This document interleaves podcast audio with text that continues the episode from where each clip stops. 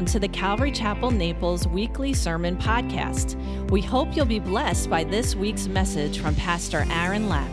For more information about this podcast and other Calvary Chapel Naples resources, please visit us at ccnaples.org. Heavenly Father, what a what a privilege it is to be able to come here today, Lord. You are great. You are awesome. Lord, we just thank you for the opportunity to be able to gather for your word that we have open up on our laps today, Lord. I pray that you would speak to us through it. Lord, I pray that you have already begun to prepare our hearts to hear and to receive what it is that you have in your word for us today, Lord. Let it sink in. Lord, I pray that we would ponder it uh, in our hearts um, as we leave here today as well. And Lord, that we might be changed uh, just even in a little bit today as we go. We thank you, and in your name, Jesus, we pray. Amen. Matthew chapter 7. Actually, you know, as we've been going through, we've been learning a lot about what Jesus has been teaching on the Sermon on the Mount about prayer, about fasting.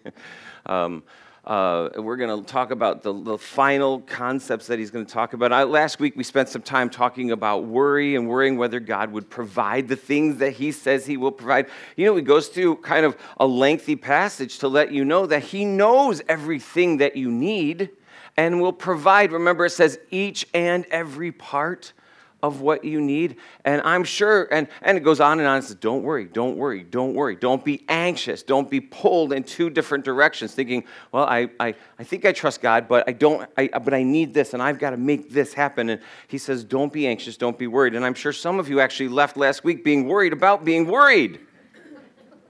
Sorry.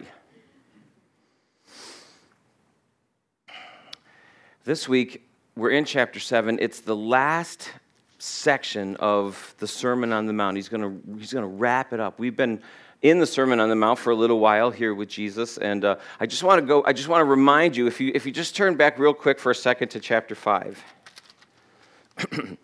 and seeing a multitude, verse one, and seeing the multitude, he went up on the mountain, and when he was seated his disciples came to him. And so I only I bring this up to you just to remind you of the initial audience that he's speaking to not the whole multitude of people that he was just healing, but he said he went away up onto this mountain to see who would come to hear what it is that he had to say, not just to follow him because of what he could do. And it says that his disciples came. Now, sometimes we get confused and think the disciples are only the 12 apostles, but at this point, he hadn't even called all 12 apostles. What he means is these are the people who had decided to follow Jesus leave what they had going on and follow him for what he had to say to them. And that's who he's speaking to. So it's important as we go through, again, as we continue to go through some of this, to remember that he's not speaking necessarily to a multitude of people, but to a large group of people who have decided to follow him. Now, this starts off, very first verse in chapter 7 Judge not that you be not judged. This is the favorite Bible verse of people who have never read the Bible. Day man, the Bible says don't judge. Ironically, they don't know or keep any other verse in the Bible except for maybe God helps those who help themselves, which incidentally is not in the Bible.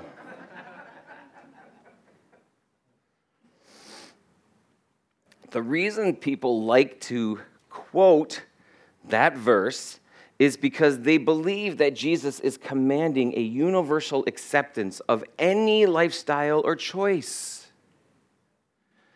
But as a believer, as a follower of Christ, I am called to unconditional love, but not unconditional approval. You understand the difference? In fact, later on in this chapter, Jesus is going to remind us that we need to exercise discernment when it comes to who we have teach us or who we share with. We're going to see that. It's not, uh, it's not a prohibition on judgment or a, a, a, a, um, a prohibition on exercising discernment, good decision making. What we're going to see is that it comes down to don't have a critical spirit. Well, see, in Psalm 1 1, it says this Blessed is the man who walks not in the counsel of the ungodly, nor stands in the path of sinners, nor sits in the seat of the scornful. How do you know not to, to walk in the counsel of the ungodly if you don't look at someone and say, that person's ungodly, I'm not going to sit underneath their counsel? So there is some discernment that must happen. In 1 Corinthians, Paul would write, Don't be misled. Bad company corrupts good character. This is something that my parents taught me all along. Not in those exact words, but like, well, if you hang out with those friends and they're bad, they're going to influence you towards bad more than you're going to influence them towards good. But you have to exercise some discernment to know, you know what, I'm not going to hang out with those people because their bad company is going to corrupt my good character. It's not a, a prohibition on all judgment, um, it's much more specific and personal. Do not judge another person as a way of building yourself up. Okay, let me explain this. You will not become more righteous by pointing out how much less righteous somebody else is. It's like, well, you know, I'm, I'm not as bad, I'm bad, but I'm not as bad as they are. But you just hear what you said? I'm bad. That's what you started with. I'm not as bad, as they are. Rather than trying to be less sinful, try to make yourself look less sinful by pointing out someone who is more sinful than you. I want to be skinny, so I'm going to hang around with fat guys. That doesn't make me skinny. Jesus is later going to say, if you want to be skinny, Stop eating Krispy Kreme donuts. That's a paraphrase, but it comes up later.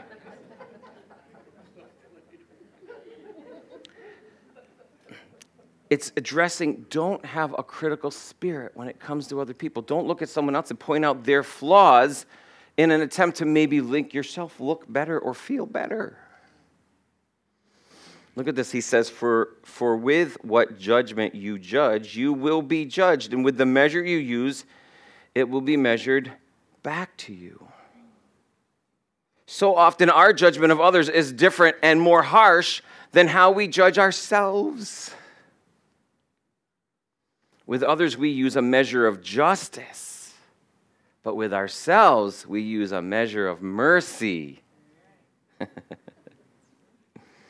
Now, some people um, will teach that this verse also means that um, how you judge others, that's how God's going to judge you. I don't personally believe that's the case here. I, I think that I know that His Word says that as His child, He has mercy on me in spite of maybe a critical spirit. So, what is this verse talking about? Who, who's judging me? I'm judging, if I'm judging you, who's judging me? Well, you all are judging me back. You see, it says, the way I treat people is the way that I will be treated by people. Again, he's going to come back to this later on. But the idea is um, um, I lost my place. Are you known? Here it is. Are you known as a man or a woman who is judgmental, or are you known as a man or a woman who is merciful? If you're known as someone who is judgmental, then people will look at you and they will be judgmental of you. If you are known as a man or a woman who is merciful, then other people will look at you and have mercy on you. Have you noticed this to be true? Someone's like, well, I'm not judgmental. well, might be.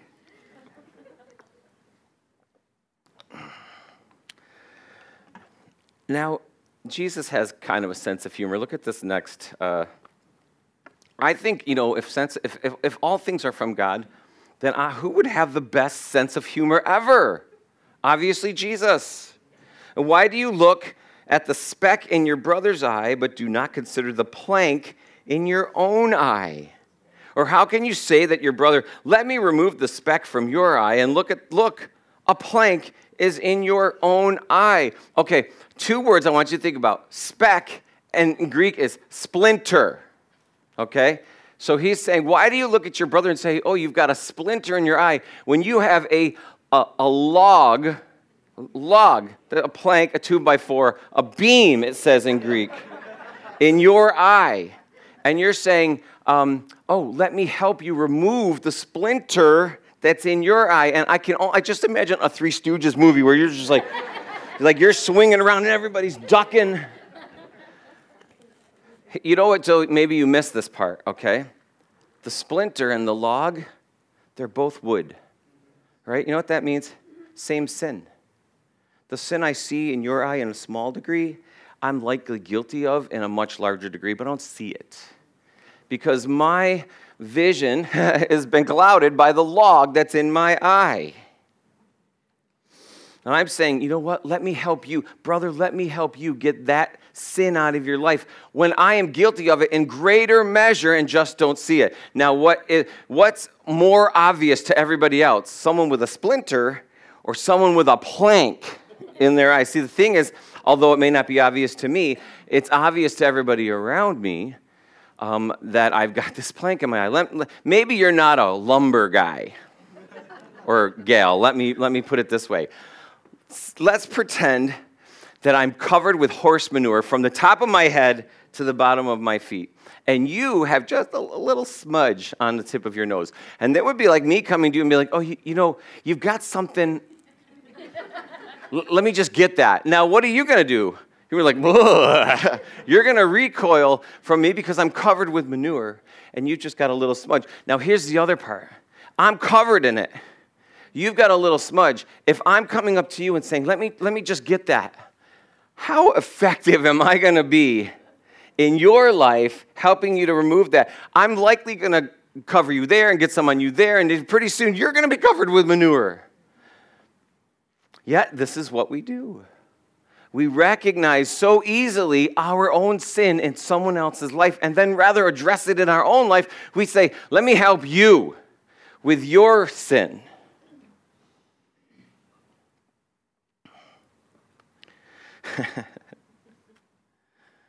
that's, how I keep, that's how I keep thinking. Knocking over people. Hypocrite, he says, first remove the plank from your own eye, and then you will see clearly to remove the speck from your brother's. It doesn't say don't help your brother, but it says deal with your own sin first, and then go and try to help your brother. Man, hypocrite.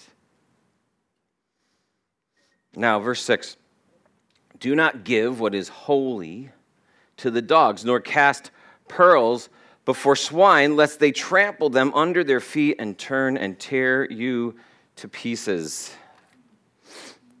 This, by the way, this is not a limitation on who we are to preach to or share with.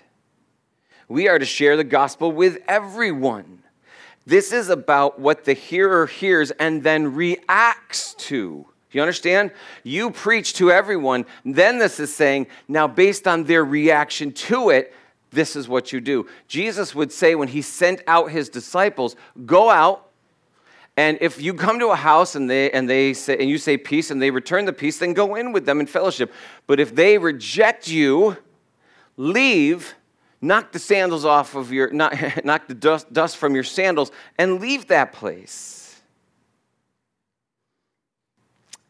This is about what the hearer hears and reacts. So, so in this verse, who determines if, you know, because it says swine or dog, so I'm just going to use those words. Who in that case determines whether someone is a swine or a dog? Is it you who determines that? No. It's actually the person themselves determining that because they're determining what their reaction is to the gospel when you share it with them. But what Jesus says is when you share the gospel, which he calls a pearl, something that is valuable and precious to you, and I hope that it is, when you share it with someone and they reject it and reject you, he says, walk away. There's a couple of verses here that I want to remind you about. In Proverbs 9, chapter 7, it says, Whoever corrects a mocker invites insult. This isn't saying correct someone that's wrong. This is saying a mocker, someone who, when you share, they make fun of you or the gospel. He says, if you correct them, you're inviting insult. Proverbs 26 4 Do not answer a fool according to his folly, lest you also be like him. This is hard for us, some of us, because there are some of us here that believe that we can argue that person into heaven. I'm going to argue, and if, and if you don't agree with me, if I can't win this argument, I'm going to just going to beat you over the head with my Bible until you're bloody and unconscious and drag you into the kingdom of heaven. And that doesn't work.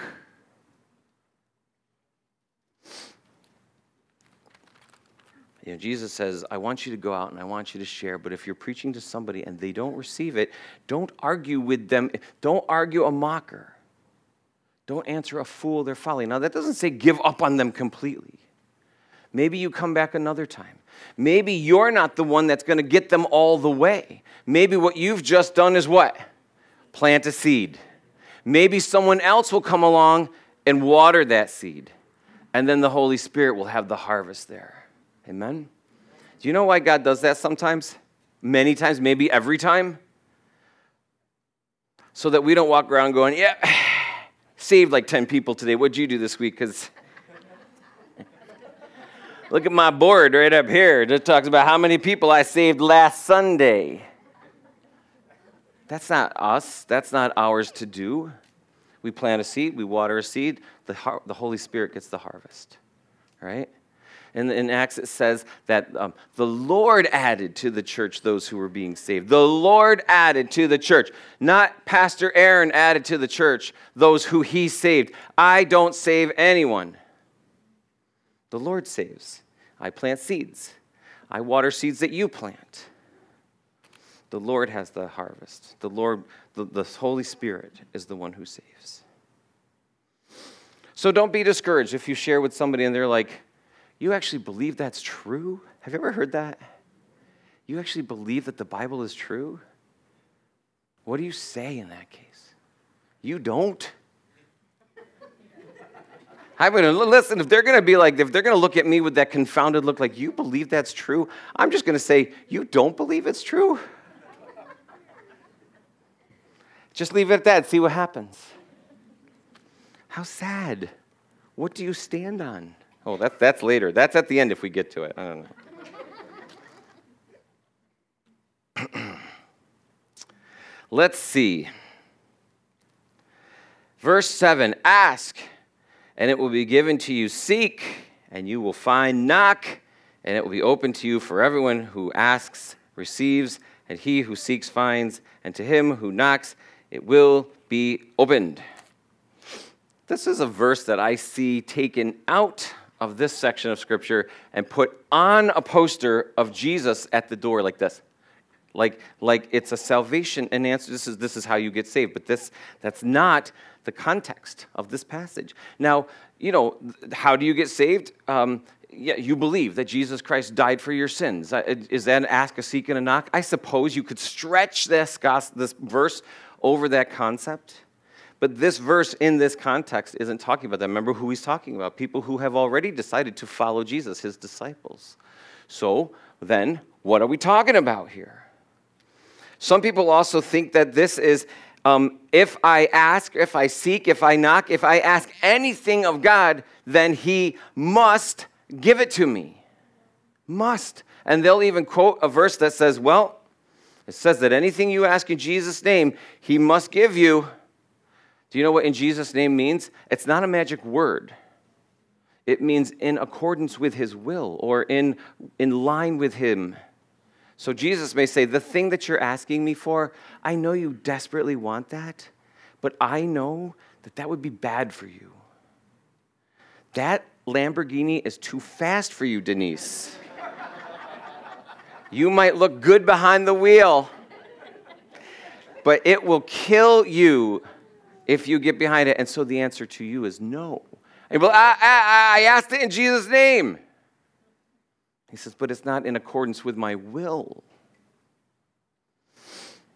So ask, seek, knock.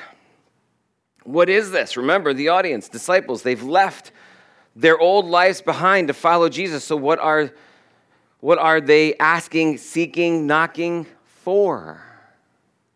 Well, I, one commentator I like, he wrote it like this way Ask as a traveler ask the way that he is to go. Seek as for a thing of great value that has to be found. Knock as one who desires to enter into the house of refuge and comfort. In other words, pray, pray, pray is what he's saying. Never stop ceasing in your prayers. Do you know what this really is saying? Is like there is nothing wrong with asking God, seeking God, or knocking on the door of God for something more than one time because every single one of those words is that what I think it's called a present imperative, meaning keep asking, keep seeking, keep knocking. What is prayer? Prayer is my list of things that I want God to give me, like my list for Santa. But it's not that only it's conversation with God, it's praise with God, it's being in right relationship with God. He's going to emphasize that point later on, where he says, like, people will say, Lord, Lord, and I'll say, I never knew you. We did not have a relationship. Pray, pray, pray. So now Jesus is looking out at the crowd, and they're all like, looking confused like some of you. So he gives them this earthly example. Or, what man is there among you who, if his son asks for bread, will give him a stone? Or if he asks for a fish, will give him a serpent? If then you, being evil, know how to give good gifts to your children, how much more will your Father who is in heaven give good things to you who, to those who ask him. you who are evil, he says, evil.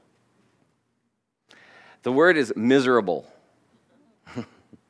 you who are miserable, not, but it's not an inward like, oh, I'm, I'm miserable because I don't have that Lamborghini. If I had that, I would not be miserable. In fact, in the, in, the, in, um, in the context of what he's saying is, you're a miserable representation of who God is.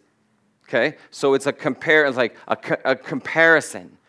You may not be a miserable person, but in comparison to how great God is, you are. Get it? So he says, even you who are a miserable representation of God, know how to give your children what they need, and you understand that, you would do it. How much more will your heavenly Father give things that you need? That goes right back to don't be anxious about what you need because your Father in heaven, who is good, knows what you need and will give you each and every part. If you're like, Lord, I need a car to get to work, he might say, Okay, I hear that. Not going to be Lamborghini. Maybe it will. I don't know. Maybe God gave you Lamborghini. I don't know. Maybe He did. But it, w- it would have been then within His will.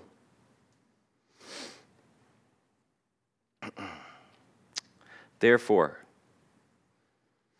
whenever you, whatever you want men to do to you, do also to them. Now, this is the law and the prophet. Do you know what that's called? Just, just generally, the concept is you know what that's called, that verse? Oh, the golden rule. The royal law also. The golden rule. Treat others how you want to be treated. if I want to receive compassion, I must be compassionate.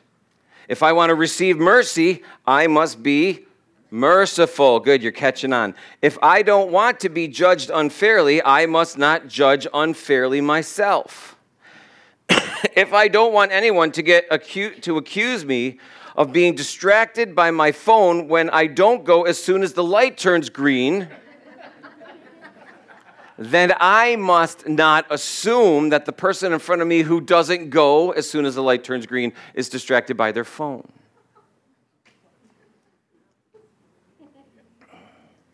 Do treat others as you want to be treated. Do you want to be judged unfairly? Does anybody want to be judged unfairly? Just put up your hand right now. No, none of us do. So why do we judge unfairly? Back to the beginning. Because it makes us feel more righteous if we can judge someone else and say, well, they're, they're worse than I am. I mean, I'm not good, but they're worse. So ah, it makes me better. No, it doesn't.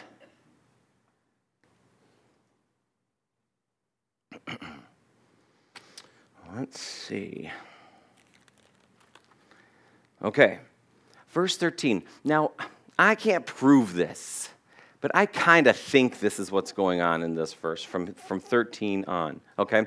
So Jesus has been talking to his disciples um, his followers, the people that left the multitudes and kind of followed him up the mountain a little bit. And he's been kind of going on and on with some really great stuff. And I think that there are some people who kind of notice and start to kind of go in that direction. So now I think the crowd is growing a little bit because there's a slight different direction that he takes from 13 on. So in 13, he starts now, and what? And again, I can't prove it, and so you don't have to come to me later and say, "Well, I disagree with that," and I don't think that's okay. You don't have to agree. just listen, at least for the next few minutes. I think that there's a slightly different group of people, or that people have been added. He starts to look out and notice that there are now people here that maybe aren't disciples, but are listening now. They're noticing that something's being said of interest, and they're there because he goes on, he says, Enter by the narrow gate, for wide is the gate, and broad is the way that leads to destruction, and there are many who go in by it because narrow is the gate and difficult is the way which leads to life, and there are few who find it. A couple of things that I want you to notice first off. How many ways does how many ways are in this passage? Two. Okay? There are two ways one way that leads to life, one way that goes to life, and one way that goes to destruction. Jesus doesn't say, there are many paths, there are many ways to enter. He says, there are two ways that lead to some eternal destination one that goes to life, and one that goes to death.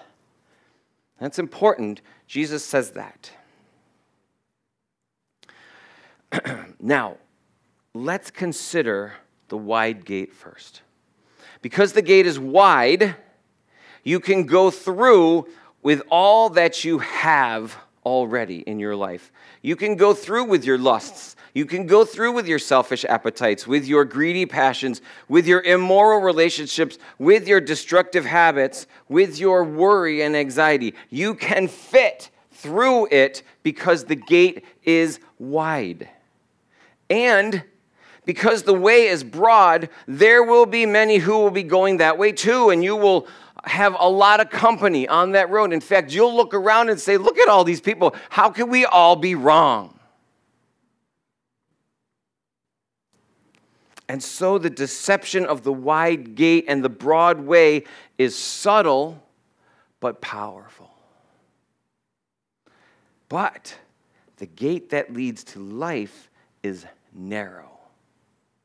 The gate that leads to destruction wide. You can go through it with everything you had before. You just walk on through all everything that I've ever had, every misconception, every unbelief, every worry, every immoral act, everything that I think I've got under this huge pack on my back, and I can fit through the wide gate and down the wide, broad way. I don't have to change, and nothing ever has to change. And I have lots of company along the way. But the gate that leads to life is narrow. You can't take all your old stuff with you through that gate. You have to take it off and leave it behind. Who you used to be, what you used to believe, it all gets left behind to go through the narrow gate. Now, lest you think you'll end up cold and naked and alone, remember your Father knows you need all of these things. And Jesus actually says in the Gospel of Luke, it is the Father's good pleasure to give you the things of the kingdom. He's like, you're not even twisting his arm, or he's not even doing you a favor. It's his good pleasure to give you everything that you need. Leave behind. That the idea is like you're coming to the Lord and saying, Look, everything that I thought was good about me, I've realized I'm a sinner. None of that's good. I need you. You take it all off. Leave it there. And Jesus says, Now come to me through the narrow gate. The gate is narrow to remind you that you can't bring all of your old self through, nor do you really want to, although I think sometimes we do want to. Sometimes I think we take it off and then we're just like, I'm just going to bring this one thing. I'm going to drag this old thing along with me because I might. Or you look at this old jacket. We've talked about this in the past. This old nasty, you're like, ah, I'm taking this thing off. That's gross and I don't want it. And then you're like, oh, hold on one second. I'm just going to, I'm just going to take this. And then later on, you know, you hang it up in your closet and you're looking at it and you're like, I hate that thing. I'm never putting that back on again. But it fits so good sometimes, and you put it on, and then you're like, this thing stinks. Actually, you know what? How long does it take you to realize that that old jacket stinks and doesn't fit good anymore? Sometimes it's immediate. You're just like, why did, Lord, forgive me for putting that on. Other times, Maybe you spend a week in that thing, a month, a year. It doesn't actually matter though, because at the end of it, every single time you come to the end of that stinky, gross garment, and you say, Lord, I want to take this off. Lord, forgive me for putting it on. You know what he says? Okay, I forgive you. I forgive you. Oh man, I'm so thankful for that. I keep putting that stupid jacket on. The Lord forgives me every time I ask Him to forgive me for putting it on. What a gift. That's compassion, that's grace, that's mercy. You're looking at the gate and it's narrow, and you're like, yeah, but don't I need some of my stuff? And Jesus says, Do you believe? Do you believe in me? It's all it takes. And you say, I do believe in you. Then he says, Come, leave that stuff behind. Come to me. Man, mercy. He goes on here and he says, Beware of false prophets. Now remember, he's talking to them and he's like, Look, there's a wide gate and there's a narrow gate. There are going to be people who come to you that convince you that the wide gate is the way to go. They're even going to sound like a preacher. They're going to look like a preacher. They're going to stand in the place of a preacher and they're going to say, You don't need that narrow gate. You can go the wide way, the broad way. It's fine. Look at everybody that's going that way. Come on, let's all go that way on the wide gate. And they're going to be what he calls false. This, this says false prophets. In Greek, it is false teacher. Pretending to speak the word of the Lord, but in fact, they're preaching for themselves. Their goal is to steal from you. Now, I'm not talking about the obvious shysters that you sometimes see on TV or hear about. They're saying, All I need is a $1,000, and you give me a $1,000, and the Lord is going to give you a $10,000 back. Or, just, or they'll say, God's bank account is getting low. the Lord has mismanaged his money. He needs your help. I don't know what's going to happen to the Lord. They're going to put the yellow foreclosure tape across the gates of heaven unless you, and you have the power to save it right now. False prophets, false teachers, they want to steal from you. Those are obvious. It's not just stealing your money, though. False teachers, they want to steal your peace. You're not working hard enough, you're not doing enough. You are not a hard worker for the kingdom of heaven. You, you have peace about your walk. Shame on you. They want to steal your joy. You know what? You should, you should be a mopey Christian. What, why are you so joyful? You're a sinner. Why are you so joyful? You need to be moping around, walking around, going, man, hallelujah. Steal your joy. They want to steal your confession. Sin? please. You don't need to confess to God your sin. That's, that's that fundamental stuff. You're not one of those Bible thump. Look, I like the Bible, but you know what? I like this passage. And we're going to spend 18 weeks on this verse so I can show you how you can be rich and, and worry free. Only I think, you know, you don't have to worry about your sin. Sin, you don't have to confess. They're stealing your confession. What is the remedy for sin, gang? Confession. 1 John 1 9, if you confess your sin to God, He's faithful to forgive you and cleanse you from all unrighteousness. Uh, false teachers want to steal your confession. See, they come, it says, in sheep's clothing, but inwardly they are ravenous wolves. Sheep's clothing means they look innocent. They look like they might know what they're talking about. They dress in a certain way, they talk in a certain way, they have the right hand movements. I don't know what those are, but they, they are, look innocent, but they're ravenous wolves. Their intent is to steal. You will know them, recognize them, by their fruits. Do men gather grapes from thorn, from thorn bushes or figs from thistles? He says, You will know them based on their, the word fruits, it means um, um, deeds or actions. You will know them by their actions. Look beyond the pulpit in their life. So remember, this is not a prohibition when he says in verse 1, don't judge. We have to exercise discernment and look into the life of someone who, who's telling you something and say, you know what, is this for real? Or are they just standing up there waving their arms about? Verse 17, even so, every good tree bears good fruit, but a bad tree bears bad fruit. A good tree cannot bear bad fruit, nor can a bad tree bear good fruit. Um, the, the word cannot is means it means like um, is not able to do it. There, a, a, bad tree is not able to produce good fruit, and a, a good tree is not able to produce bad. It's not a result of what we do. Our fruit is not a result of what we do. It is a result of who we are. Do you understand the difference? Every tree that does not bear good fruit is cut down and thrown into the fire. Therefore, by the fruits, by their fruits you will know them. Now, 21, he says, Not everyone who says to me, Lord, Lord, shall enter the kingdom of heaven, but he who does the will of the fa- but he who does the will of my Father. He says, Look, not everyone that um, says that they're a Christian is actually a Christian. Does that surprise any of you? That some people will say, I'm a Christian, I'm an American. Somehow it's like, look, I'm not Jewish or Muslim, so I must be Christian. I, that doesn't mean that Eh, there are people, and, and you know, have you ever been to like a big crusade, a Billy Graham or, or Greg Laurie crusade? And you know, they'll preach a message and it's very emotional, and people, he'll say, and I want you, if you want to receive the Lord today, and I don't have anything against this, I like these crusades. Let me just state that. But they'll say, if you want to come down and you want to make a confession, accept Jesus Christ as your Lord and Savior, come on right down right now.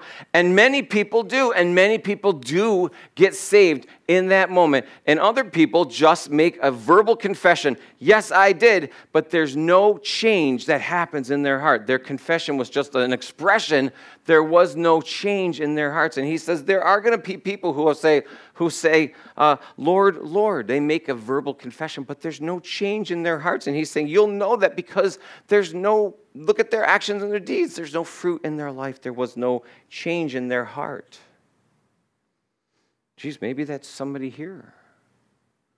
Like maybe, maybe you went down as a result of some emotional response to a message. You don't really know what it is that you did or didn't do. He's going to say right here, I want a relationship with you. Yeah, you know what? Uh, an outward verbal confession, that's great, but I want a relationship with you.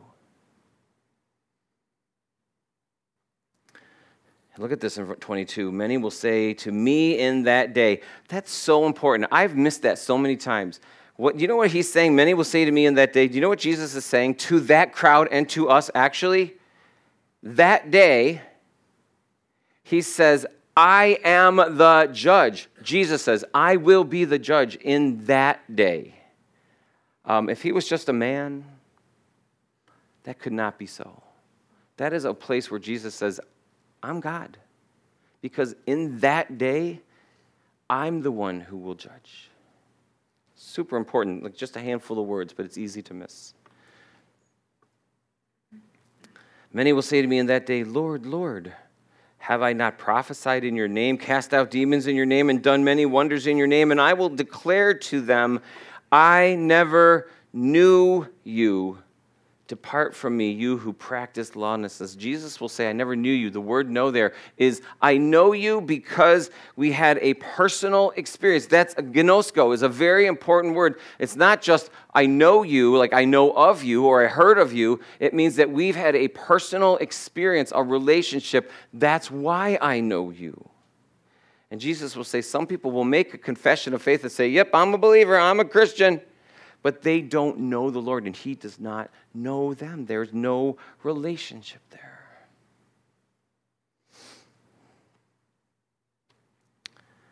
I never knew you. Depart from me in that day. Those are not the words you want to hear in that day.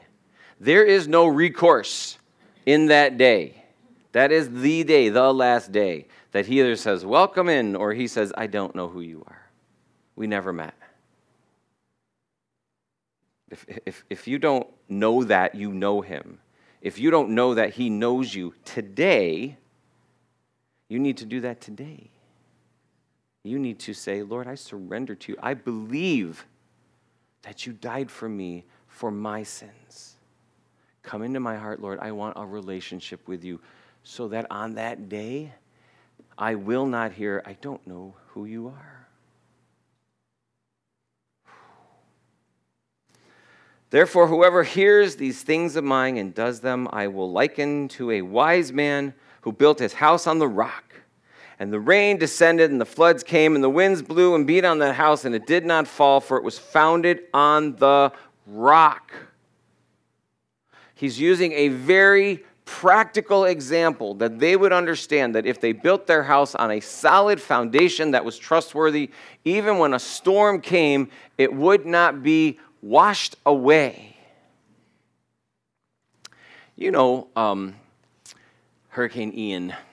Who anybody remember that storm that came through? And so um, there was a road, Gordon Drive, down like right off the water.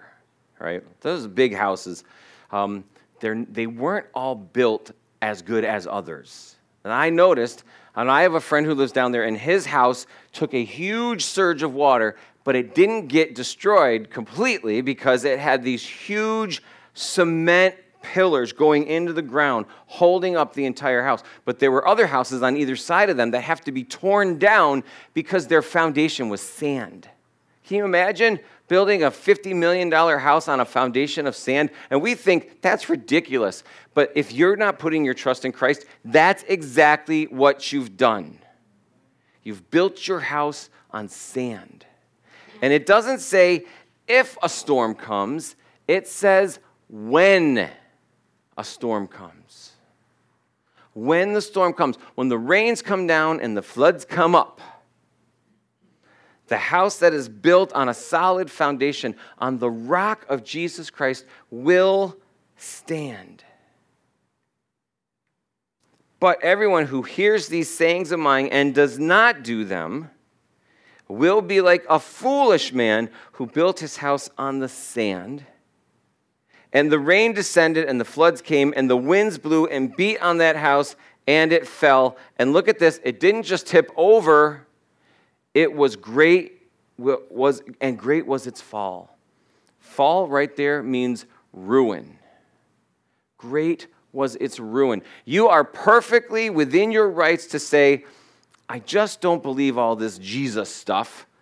I'm going to put all of my uh, faith in the works of my own hands. I'm going to build a solid house right here on this spot. But if it's not on Jesus, Doesn't matter how strong you build it, it's still on a foundation of sand that when a storm comes, it's going to fall, and the fall will be great. The ruin will be great. Jesus says, You're a fool if you do that. You all have we've all had to make that choice. We say, well, you know what? I, I, thought I knew what I was doing. I thought I had my life all under control, but then it was pointed out to me that I don't. And I don't want to be a fool. And I don't want to face Jesus in that day and have him say, I don't even know who you are. And so at some point in your life, and some point in my life, I said, Jesus, I, I surrender to you. I believe that you died for me. Thank you. Thank you. And now I am building my life, although maybe it's more humble than it was. Maybe my house isn't as big as it was, but it's solidly based on the foundation. You know why my house isn't as big as it was? Because the Bible says, don't store up all of your stuff here where rust can eat it away and moth break in. But at least I know what, I, what my life is built on the rock of Jesus Christ, who will never fail, no matter what the storm is. And if you don't have that, it doesn't matter how stable you think your life is right now, the storms will come, the rains will come, the winds will blow, and your fall will be, your ruin will be great. Maybe you've experienced that already. Because the wonderful thing about Christ is he says, it is never too late until you take that last breath and leave this planet, you have the chance to say, Lord, take my life. It's yours. I give it to you. Is that, that's mercy. Mercy. Right up until your last. You know what? This really bugs people. This, this right here, this bugs people. That I could, I could live my life like the devil. And then on my last breath, pray and say, Lord, forgive me for my sins. Come and be my Savior. Guess what? I go to heaven. I know that bugs people because they're like, what? I lived my whole life slaving away for the Lord, having wearing rags, being mopey and unhappy. Someone stole your joy somewhere along the way. If you don't think that's true, there Jesus tells a story about it himself, where he you know talks about how the guy hired laborers at the beginning of the day, the middle of the day, and the end of the day, and they all got paid the same. The people at the beginning of the day were like, "Wait a minute, wait a minute, wait a minute, we should get more," and, and, Jesus is like, "No, no, no, no. It, it, it's the same promise to everyone in terms of eternity, no matter where you accept. But that's not an encouragement for you to be like, all right, I can just go out and live my life like the devil now, and then on my last breath, on my deathbed, I'll accept Jesus. On my deathbed. Well, when is that? Anybody know? You don't know. Could be as you walk out this door. I mean, I hope not. It could be tomorrow. It could be the next day. You don't know when that's coming. That says we're not promised tomorrow. The Lord could come back right now. If, if that had happened, how many of you would go? Think about it. Let's pray right now. Father God, thank you so much for your word today, uh, for what you're showing us. Lord, forgive us of our critical spirits. Forgive us for being judgmental, Lord, for looking at other people, the speck in their eye, when we have the very same sin in greatest measure in our own life that we are ignoring. Lord, help us to treat others the way we want to be treated. It's such a simple concept. Lord, help us to be wary of those who want to steal from us our peace, our joy, want to steal from us our confession. Lord, it is our confession of our sin that brings us back into right relationship with you. Heavenly Father, please help us to stay away, to beware of false teachers. Lord, I pray that each and every one of us here have already built our life on the foundational rock of Jesus Christ. But if there are some here who haven't, Lord, I pray that today would be the day that they would turn their life over to you and be handed the abundant life of Christ. Lord, I pray right now that if there's anyone here, Lord, that they would say, Lord, forgive me of my sins. Come into my life. Be my Lord and my Savior, Lord. Fill me with your Holy Spirit. Help me to live the life that you're calling me to live boldly, Lord, without excuses. Lord. filled with mercy. Thank you, Jesus. Lord, I pray. Lord, because we know that you want relationship with us, that we want relationship with you. So, Lord, I pray that if anyone here is sitting here knowing, Lord, as the Holy Spirit presses on them, that they have something to confess to you, Lord, I pray that they would take this moment right now, these quiet seconds, and come to you in confession so that they might be cleansed and return to right relationship with you.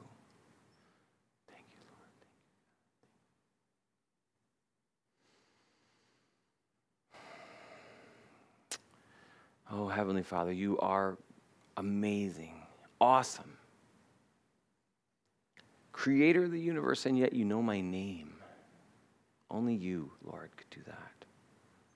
Lord, as we go out of this place today, I pray that we would be a uh, light and influence to the world that's around us. Always knowing, Lord, that you are still in control, no matter what we see going on around us, Lord. Never, never to despair, always to trust.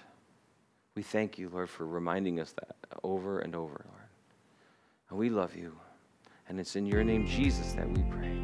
Amen. Amen.